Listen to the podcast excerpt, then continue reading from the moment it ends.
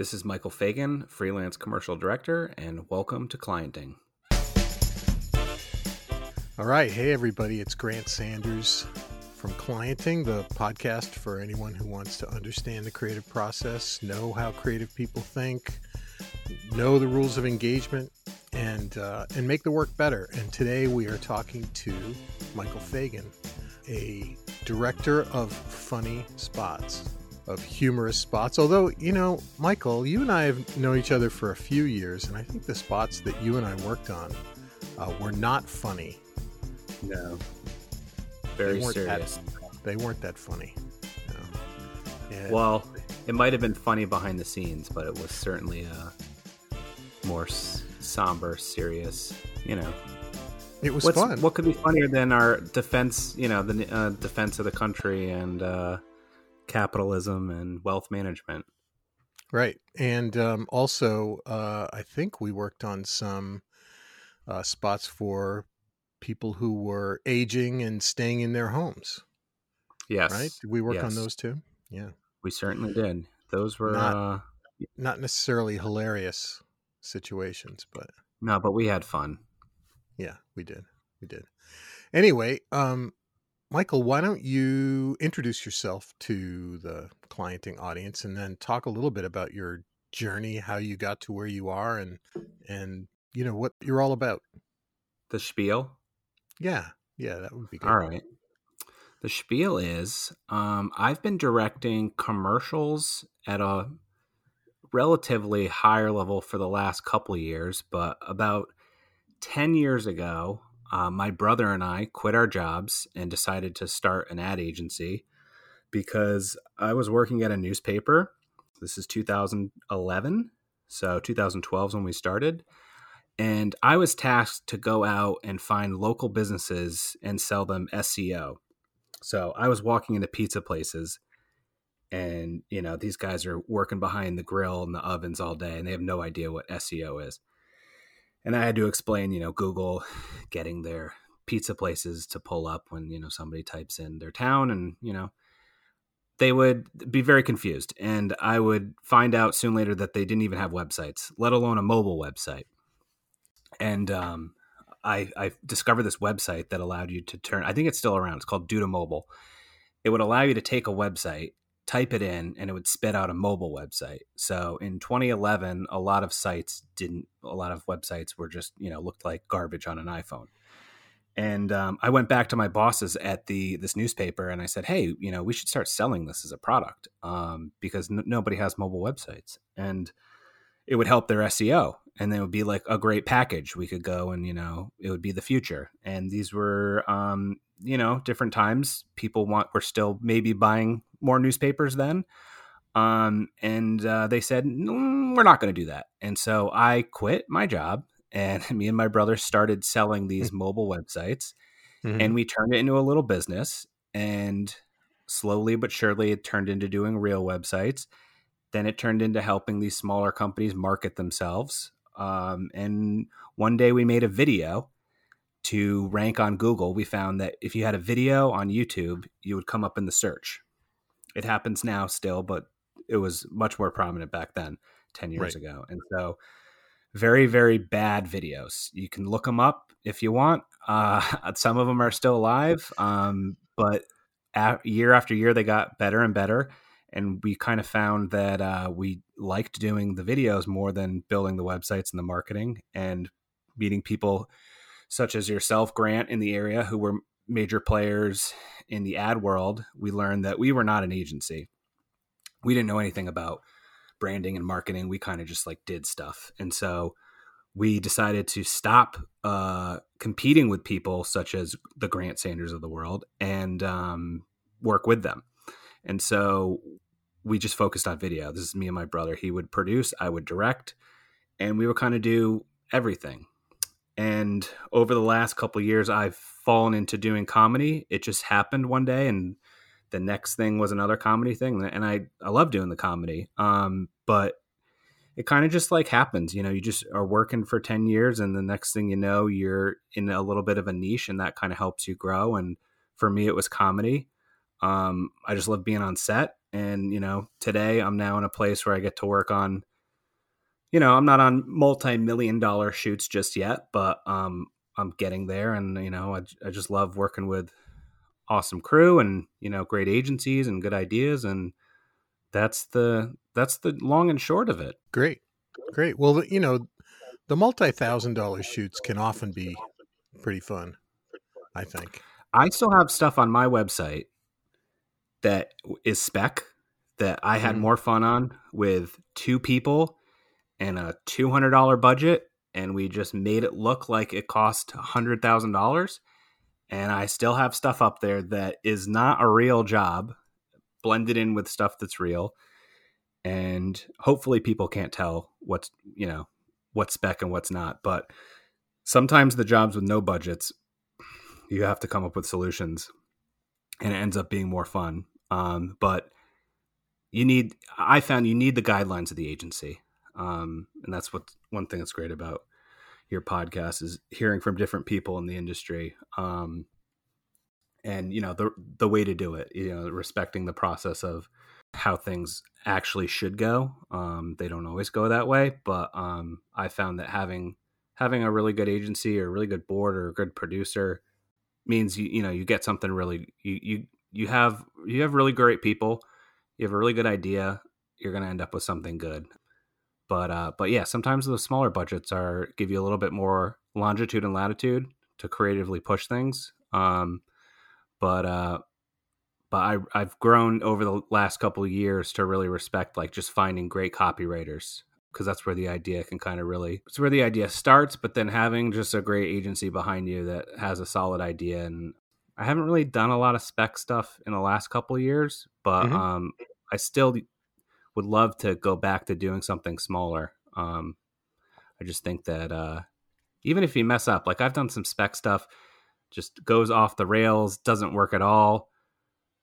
Probably didn't even end up working in the edit but like learning from a learning from a mistake that doesn't cost you anything you know where you don't have a relationship that you burned or an agency or you look foolish you kind of just can make mistakes with your friends on your own that you learn from. Um so there's still a spot in my heart for spec but um luckily I, the last couple of years i've gotten to do some some fun stuff Great, great. Well, let's talk a little bit about humor, um, and how hard it is.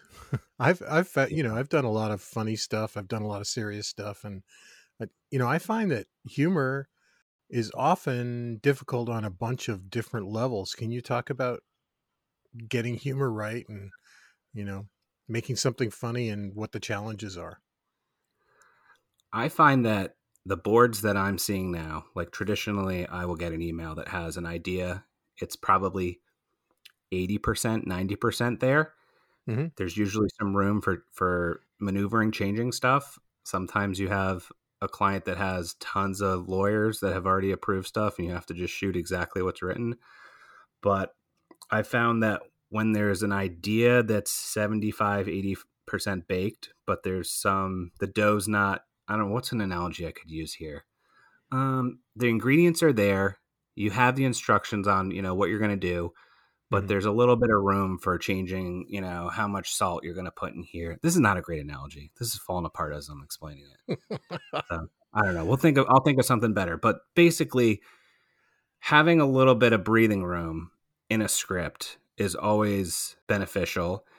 I like to have improv on the table. Mhm. I think that for some reason it happens every single time. You have a script, you do the scripted version. If the client's open to it, you say, "Hey, let, are we open to improv?" An actor just does something that you could have never written or planned, and it could be a look, it could be the way they say something, and you kind of just gotta like jump on it. I did a a project. I can talk about the project because it's been out for a couple years. Okay. I did a project with uh, Vinny Pastore from The Sopranos. He is a bull. You just have to like get on and let him go because his personality on Sopranos, that's kind of who he is. He's just a, Mhm. you know, he's a hilarious guy. He's very professional, great actor. Um, These are on your site, right? This is on my site. This is a job for uh, Dietz & Watson. They're a, a meat company, Mhm. and um, he played the a genius idea from a great copywriter named Roman um, at uh, at an agency here in Philadelphia, and um, the idea was he was a mobster who came back from the dead as the Gabagool. Mm-hmm. And uh, so he's in a he's in a kitchen and he's wearing a robe and he's basically like a ghoul, a gabagool. And I'm just looking at the monitor and he's trying on the wardrobe to see like what different robes would work. And he turns around and opens and he like addresses camera. And I was like, "Oh, that's funny the way he just turns to camera. He wasn't planning on doing it in the in the shot. He was just doing it for us to see what the wardrobe looked like." Mm-hmm. And I mm-hmm. was like, "We need to have him start the spot turning to camera, going, "Oh, hey!" And so it was in rehearsal that that just happened, and I don't think we could have planned that before. Um, and so these little moments sometimes happen on a shoot, and it's kind of like inertia. You don't know what's going to happen. You kind of just got to go with it and be comfortable to move and shift and shape and find what's funny because some sometimes things are just hilarious on page and they don't right. work with an act with an actor. They can't say it. I did a spot. The actor couldn't say jacuzzi. We did forty takes. Jacuzzi. He could never say. He couldn't say jacuzzi. And so these things happen, and you just got to be like super ready to be able to pivot and think on your feet. So some shoots just go great and they go how they're written, but others are just you gotta think on your feet, come up with a better line, you know, be as prepared as you want, but like be open for something happening because like magic happens when you have a really good actor and that's like the, you know actors make me look great it's it's really mm-hmm. just casting fantastic people and letting them shine yeah this this is a good note for clients in that you know always leave a little room open for some kind of magic to happen i have done a bunch of work with my buddy andy lerner who right now he's a voice director for SpongeBob, believe it or not. That's what he does for a living. He directs SpongeBob SquarePants. But he was really good at casting up and coming stand up comedians or people yeah. in the industry who were, you know, well known character actors who just had a shtick that they could they could fit right into a spot. And every time you get a, a a good actor in front of a microphone, something something unexpected is going to happen. You know, if they're if they're good at what they do, they're going to bring. I love new. That's, totally. That's like my favorite thing. I was on a job a few weeks ago, and it was very bare bones. It was all in the actor. It was on a white cyc, so very minimal, and there was just a refrigerator there, and we were doing all types of product stuff. It was like very short um, it was for LG. It was very like short form, little micro pieces of content for. If you go to Best Buy, you know you can see this little tiny video. Um, and we mm-hmm. did a, a bunch of them, and they were scripted, but there was tons of room for improv. And there was a point where me and the actor were just sitting there, and the crew's waiting for us to roll. And she's just like, "Wouldn't it be funny if I did this?" And I was like, "Yeah," and then say this. And we kind of like had this little tiny, you know, um, it was just her and I. The whole crew is waiting, and you kind of feel the pressure of it. One thing that I've, you know, if, if anybody hasn't seen the Steven Spielberg HBO documentary, it's amazing for even commercial work. Um, there's a part where he talks about how he doesn't really have things blocked out on the day. He kind of has an idea. He gets there and he likes to be kind of put into a corner. Mm-hmm. But doesn't want people to know he's put in the corner, and it kind of forces him to make decisions.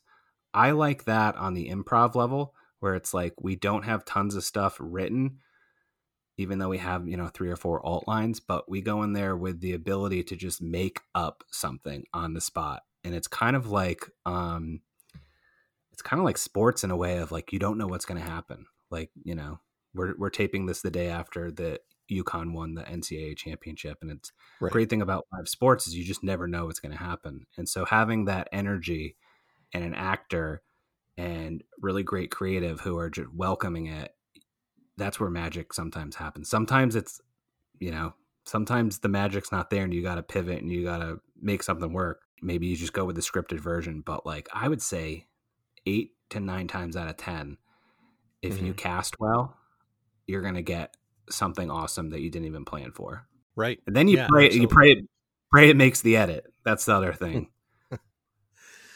Well, that's you know that's the thing about production is if you plan correctly, um, you can cover off on what's on the storyboard. You can cover off on what's in the script, and then you can then you can try to elevate it to some extent. You know, and and you do 100%. that a lot too. You you will take a script and try to elevate it. Let's talk a little bit about you know situations in which you have that that freedom and situations where you may not have felt that you had that freedom. So I think that the thing that I have, how can I word this? I'll back it up a little bit by saying, in order to win a job, I have to impress somebody such as yourself Mhm. with what, how I take what you've created and put my spin on it or show how I would shoot it. Um, it's very to be transparent it's such a tight rope to walk when you have a call with a client or an agency. There's 500 directors they've looked through. If you're lucky enough, you get shortlisted to three. I get on a Zoom with the creatives. Maybe account services is there. Client is usually not involved at this point. Um, and they, you know, it's kind of just uh, talking to each other about the idea and it's them looking at me to see what I would do. Now, I don't know if they're super pumped about the idea they've created or this is the 14th idea that they sold the client on and they're not super psyched on it and they're looking for somebody to take it and bring it to the next level. Mhm. Luckily, most people just want to make good stuff. And so I think part of the pitching process before even getting the job is being able to be respectful of six weeks of back and forth with the client that I'm not even involved or aware of. I just get, you know, what's close to being approved or has been approved. So I find it to be difficult's not the right word. It's like the nuances of not changing too much, but changing enough to show that you're putting your spin on it and you're, as you were saying, elevating it because you don't want to offend them by changing it too much. I look at it as 15 degrees. I can go 15 degrees left or 15 degrees right. If I go 45, which I've done before, and it's never won a job. it's um, not pretty. Actually, it won one time, um, but that was one percent. Um, yeah, because they have to then how they're going to have to go back to their client and pitch some random thing that's totally off the wall. Right. Um, it it never works. So finding that balance between how can we take this guy sitting at a table saying his thing that they've written and make that interesting without changing it to oh he's in outer space. Um so that's the hardest part honestly of finding the balance between what i would do with it what the creative would love to do with it and on at the end of the day winning the job. Because once the job's won then we can kind of talk through stuff and they can shoot stuff down. But if i say i want to shoot this guy in outer space and they're thinking we are shooting this you know in a cafe um i'm i'm way off base. So once the job luckily you know if i win the job i think it's really just working with the creatives to figure out like how far can we push this? Is the agency going to be a, is the client sorry is the client going to be freaked out by us going to them and saying hey we were thinking about doing this uh, in super slow motion. It would be a really cool way. Um, a job that I just did, they had a a- awesome idea, and it was Mhm. basically freeze frame of somebody hurting their back. And we took that and said, "Hey, that's really cool, but what if we do it with a very high speed camera and we see them hurting themselves, dropping things, and um, it would just be visually very interesting because if you did it as freeze frame." People watching on their phone are just going to think it's paused, or they're not going to be able to tell. There's no motion going Right. on. Right. So that's that's an example of a 15% change, elevating it, doing something that is cool. Because one thing I've found, and I'll stop rambling at this point, and is the um the agencies might not always understand production as much as you know somebody who's on set like myself. Like if you're at an agency, you might be lucky to be on set once a year. Uh, maybe you're at a place that does a ton of production and you're on set five times a month and there's an internal production company or you know some some creatives don't understand um, or you know need a little bit of assistance taking their idea from the page to the screen. And i think if you're a director or if you're a dp or if you're looking to become you know a producer or really anybody i think being able to communicate with the agency is like the biggest thing and figuring out ways to take their idea and make it better but also like not get lost in the in the process you are listening to Clienting, the podcast for anyone who wants to improve the state of the client creative relationship. If you like clienting, please tell a friend and visit us at client-ing.com and review us on iTunes. Now back to our show.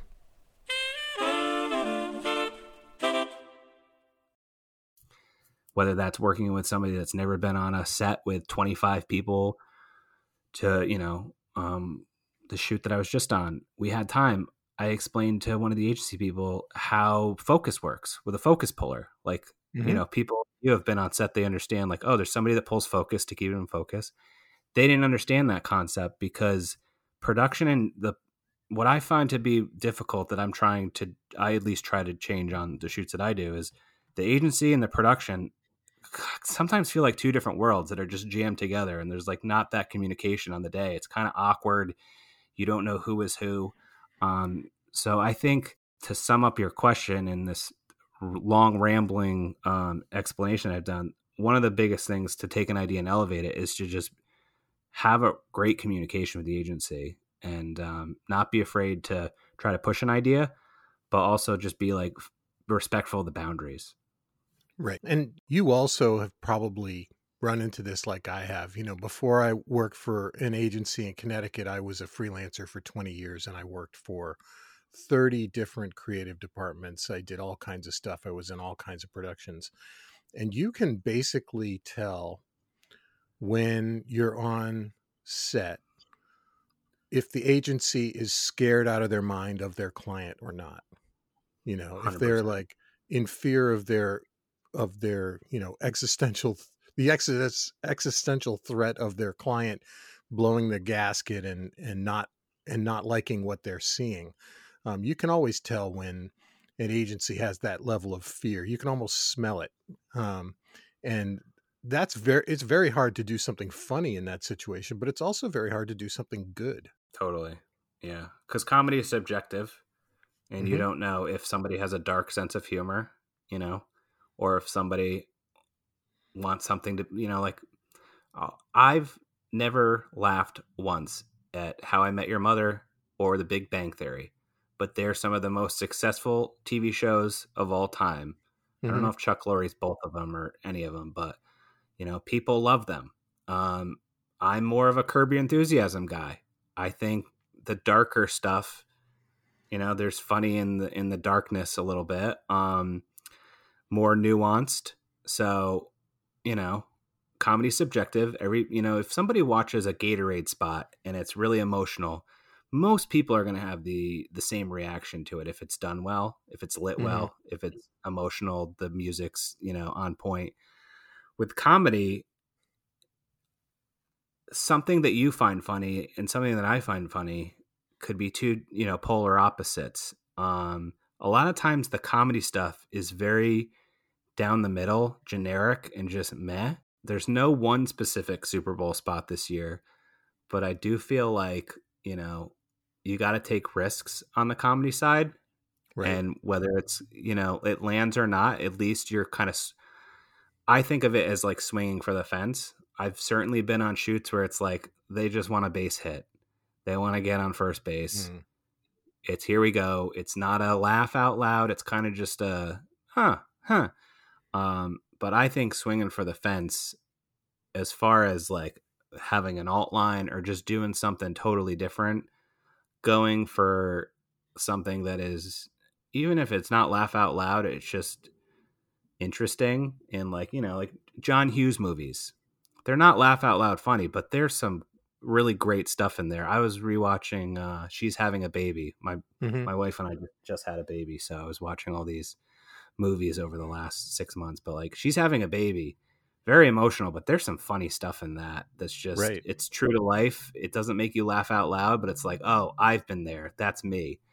Um, so I think just like finding stuff that is reflective of my own life um, that people go, oh yeah, that's I've been there, I've done that. But yeah, humor, it's tough. I I, I dream of going to a shoot where there's no on screen talking and it's just like somebody looking into the camera and I I certainly you know have friends that do that very very well and I'm I'm jealous of them um not having to have it be good and be funny at the same time but I don't know I've I've I found myself gravitating towards this because I feel like I am able to um find something in there that I find rewarding to myself whether that's getting a really great performance out of somebody something that happened a couple weeks ago is we literally couldn't use a take because the camera operator was laughing so hard.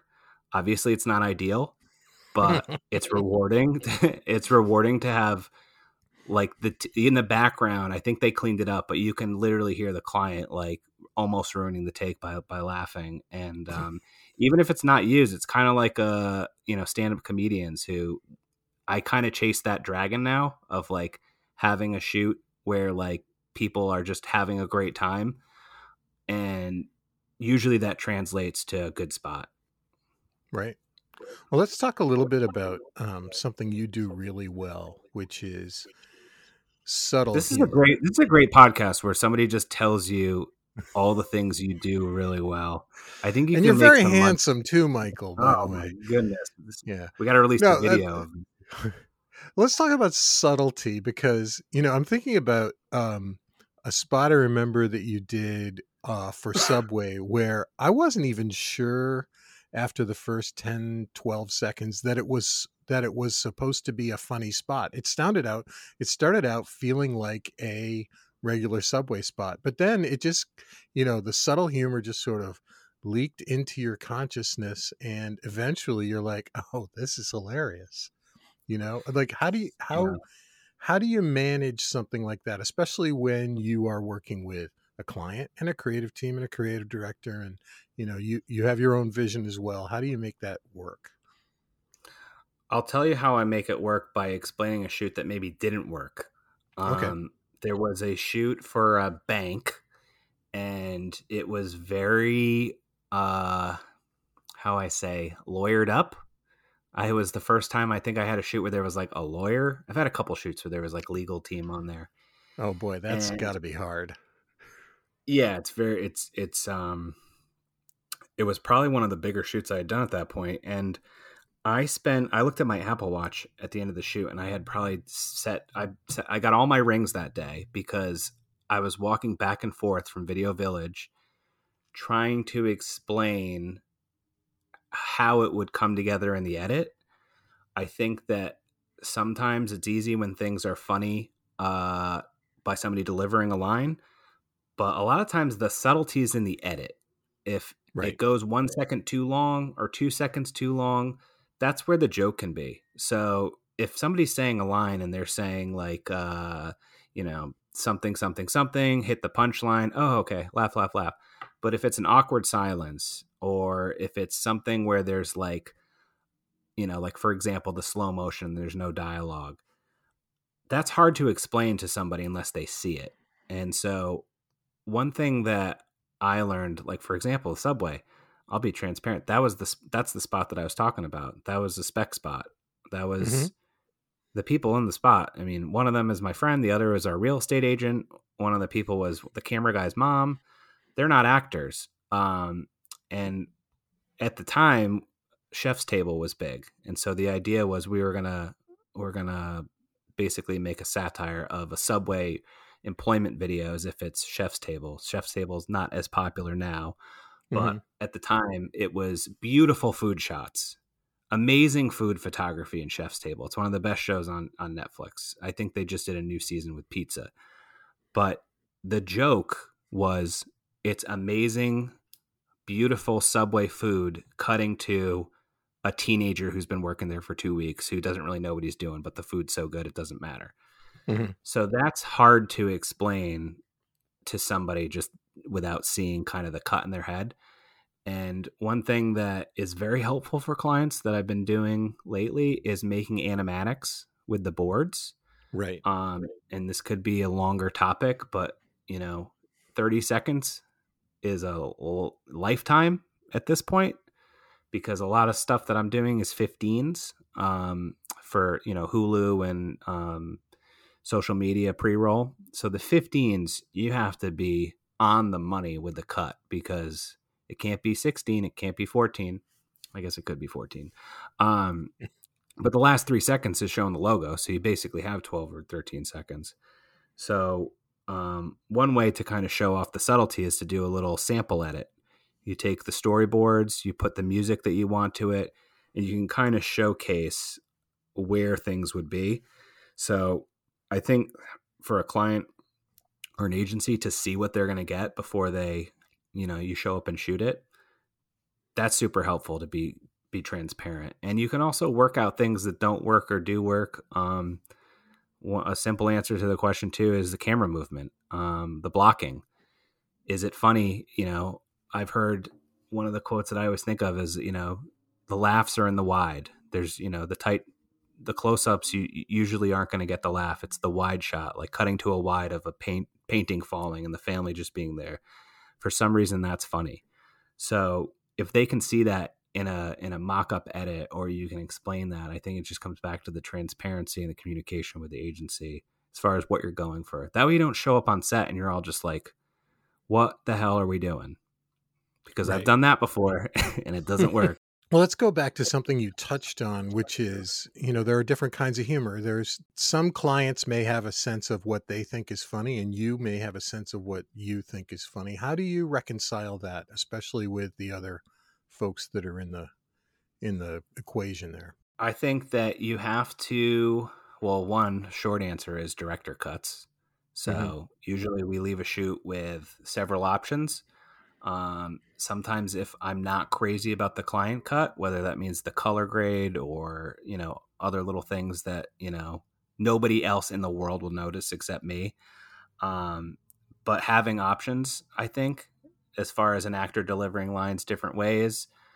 Um, there was a job that I just did, and um, it hasn't come out yet, so I can't really talk about exactly what it was. But it was four people walking, and they were criticizing people's lawns. It was for mm-hmm. a uh, company that you know sells things for a house, let's just say, and they wanted to show off people walking around judging other people's houses. And we had a lot of alts um, there was a line that I absolutely loved, and um, the actress just kind of came up with it on the day. And the client came up to me, like I went over to Video Village, and I was like, "That's funny," and he was like, "It was something about the trash getting picked up," mm-hmm. and he's like, "Yeah, trash only gets picked up once a week," and I was like, "Yes, but that's why it's funny because it's absurd." So I think that um, one one quote that I always say to, to myself is that there's you got to find the line between what's the Spinal Tap quote? There's a fine line between genius and, and stupid. stupid. Yeah, there's a clever fine line between stupid. clever and stupid. And if you can f- ride that line, that's where for me that's where like the gold is. Be so dumb but also smart at the same time. Almost like a Conan O'Brien, somebody that's just so self-deprecating but is a Harvard graduate and is one of the smartest people you'll you'll ever meet. Right. Um, just finding that line between clever and stupid. For me, that's the short answer to, to, to the question, I think. And hopefully the client is in the middle with you. Yeah. Yeah. Well, you know, clients clients are funny people. Not not funny haha, but you know, sometimes peculiar because they have they have all kinds of stresses on them that we're not even thinking about as creative folks, right? Um, you know, they're worried about their boss. They're worried about their market share. They're worried about their job. Um, and so, you know, he, here's a question that I've been I wanted to ask you for a while now. It's like, okay, here's here's a client. They may not. They may be sort of afraid of humor. They may be afraid yeah. of being too funny or afraid of denigrating their brand or you know uh, one of those kinds of things how do you how do you help them feel better about the kind of work that you do Well, the podcast is the podcast is called clienting. Right. My client, I look at my client as the agency and the mm-hmm. production company that I work with. I freelance with several production companies. They all work with different agencies. I look at the agency as who is going to rehire me. I would love to be on another campaign for anybody that I've ever shot with as a client, but the Right. likelihood of them spending another couple hundred thousand dollars that year or the next year is likely, but the fact of it being another comedy piece and me being brought back, not as likely as the agency having a great experience and going, oh, we have this spot for so and so, blah, blah, blah. It's comedy. We had a great shoot with Michael. Let's talk to him, see if he's available. So Mhm. for me, the end client is always the agency. I understand that their end client is the client, the you know, the brand that's paying for the spot. Um, and your question was how do you navigate around them being afraid of maybe pushing the limit? Is Right. that Yeah, I mean it, it it makes it makes some clients nervous to to operate in an area that they may not be really comfortable in. I think it's I think one thing is past work. Past Mhm. work is what gets you future work. Um, I wouldn't get really any jobs if I didn't have a portfolio to speak of. I think showing them something that you've done, getting them comfortable. I'm in the middle right now of hopefully by the time this airs, maybe winning a job. Could lose it, but I think the Fingers past crossed. work that I, fingers crossed, the past work that I have is a great indicator of what I can do for them. I don't think anybody's going to hire me to make a uh let's see what's something polar opposite than I've done. Um I don't think I would love to do this and I've done a little bit of it, but I'm not going to get hired by Mercedes-Benz to do the most insane 5 million dollar car commercial you've ever seen. There's 30 to 50 car people that only do his cars. Um, shout out to a good friend of mine, Brian Petchers. All he does is cars Mhm. um, and music videos. But I think that, you know, in the same way, he's not going to get hired to do a food commercial where, you know, the dad falls on his face and it's hilarious. Um, I think having the past work to show that you've been there and done that. And this is kind of a side answer to your question that is specializing. Um, the, another quote I have in the back of my head is niche until it hurts. I heard that from, on a podcast recently. And I think when you are specializing, people go to you because you've been there and you've done that. I've been on a lot of shoots with a lot of food and a lot of comedy and a lot of improv and a lot of things that went great and sometimes things went wrong. And I think if you've been there, you can pivot. And I think people like to hire people that have been there before and shown that they've done it. So I think I have some stuff that is a little off the wall, a little crazy, but then there's some stuff that's safe. And if it's a client that just wants something to be a little bit safer, here's three spots I've done. These are pretty safe. They're fun. They're not offensive. They might be that Big Bang Theory style where, you know, it's very broad and Mhm. maybe it's not for the Curb Your Enthusiasm people. Um, but then here's this spot that was a little crazier. Maybe it's the subway spot, which is a little left field. Um, I think past work is the way to make them feel comfortable. Great. Well, Michael, this has been fantastic. I I could talk about this stuff all day. What? Why don't you let everybody know if they want to get a hold of you or if they want to follow your work, how they can do that? My website is probably the best way. It's michaelryanfagan.com. And uh, Instagram, addicted to social media, need the dopamine hit. So give me a follow. And uh, LinkedIn. LinkedIn is basically where I spend all my time now. So connect with me on LinkedIn. Well, that's how you and I got together. I, I think your uh, brother Brian got in touch with me on LinkedIn and said, "Hey, we want to come show you some work." Yes, shout out to um, my brother Brian Fagan, producer. I wouldn't be at the place that I am now without him partnering with me all those years ago and quitting his very financially rewarding job to make commercials. so uh, I appreciate you uh, taking the time to get me on here. I'm a big fan of the podcast, and uh, I don't know if I'm going to listen to myself, but I do listen to all the other episodes. Well, if I have to listen to me, you have to listen to you. Deal. You've been listening to Clienting, the podcast for anyone who wants to improve the state of client creative relationships. For more, Visit us at client-ing.com and sign up to receive helpful info about making the work better. That's the goal better work. The Clienting Podcast was produced by Ray McSriff, with help from Scott Dourque and edited by Bobson Dugnutt and Willie Dustice. Technical support by Mike Truk. Music by Anatoly Smorin. Creative support from Sonny Sanders and Tony Smehrik. Special thanks to Anson Sweeney and Kevin Nogilny and the amazing Lisa Furland. This is your host, Grant Sanders. See you next time.